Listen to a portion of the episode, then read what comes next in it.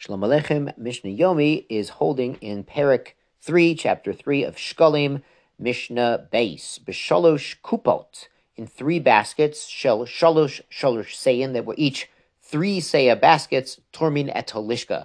They scoop shekels out of the treasury. As we noted yesterday, it was three times a year they would go in and scoop out the shekels that had been deposited, the half shekel coins for temple use, and every time they did it, they had they scooped out three big baskets full of shekels.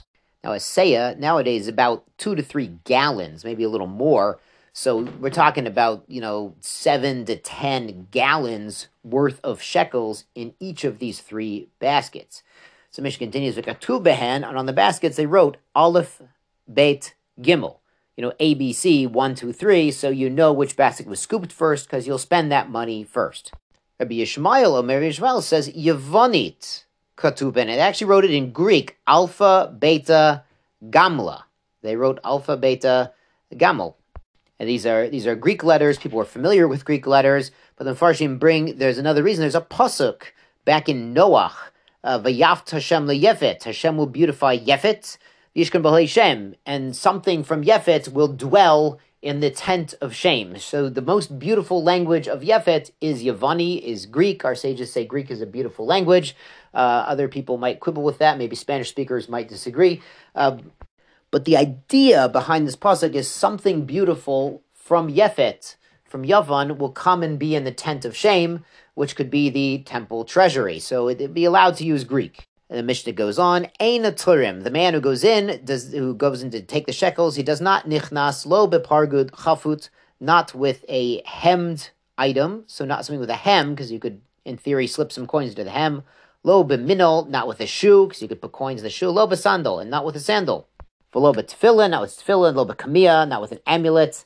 Uh, Shema yoni, maybe this person will get poor. V'yomru, and people will say about him, me'avono lishka he got poor because he stole a coin from the lishka in his hem, in his tefillin. Oshema Yasher, or maybe he'll get rich.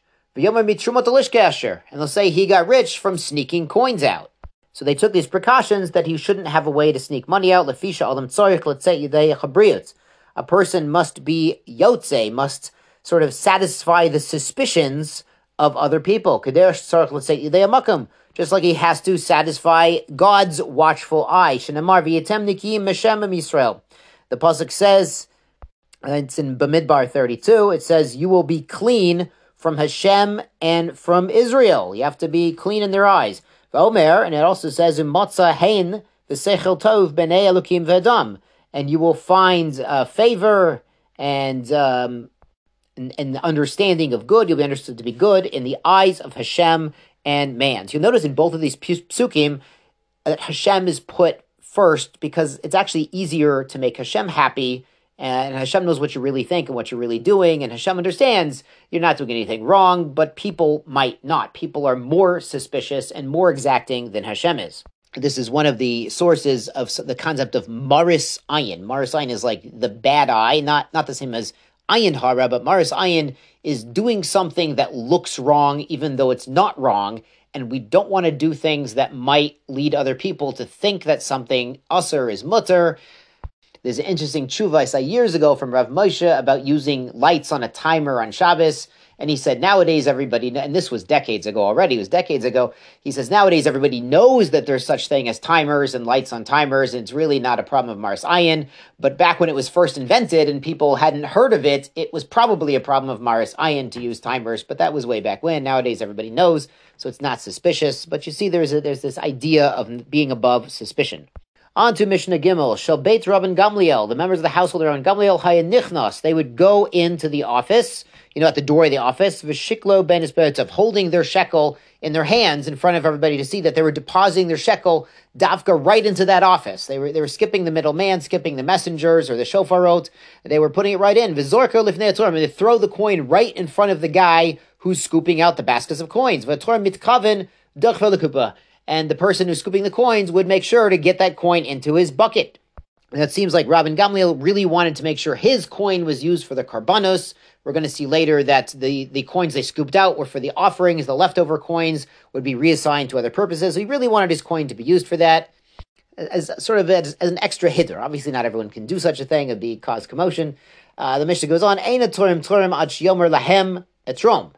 So the person scooping the coins doesn't actually scoop the coins until he tells the officers, uh, the you know the gizbar, the administrators, and the you know the um, the accountants and the the officials of the temple. He tells them, "I'm going to I'm going to scoop it out." Vehen omrim lo, and they tell him, they give him the order, trom, trom, trom, shalosh pamim. They tell him three times to go ahead and do it.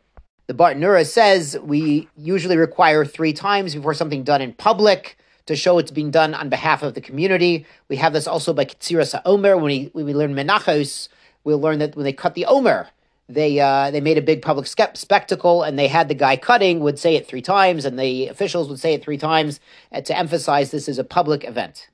Chachem and a good Shabbos.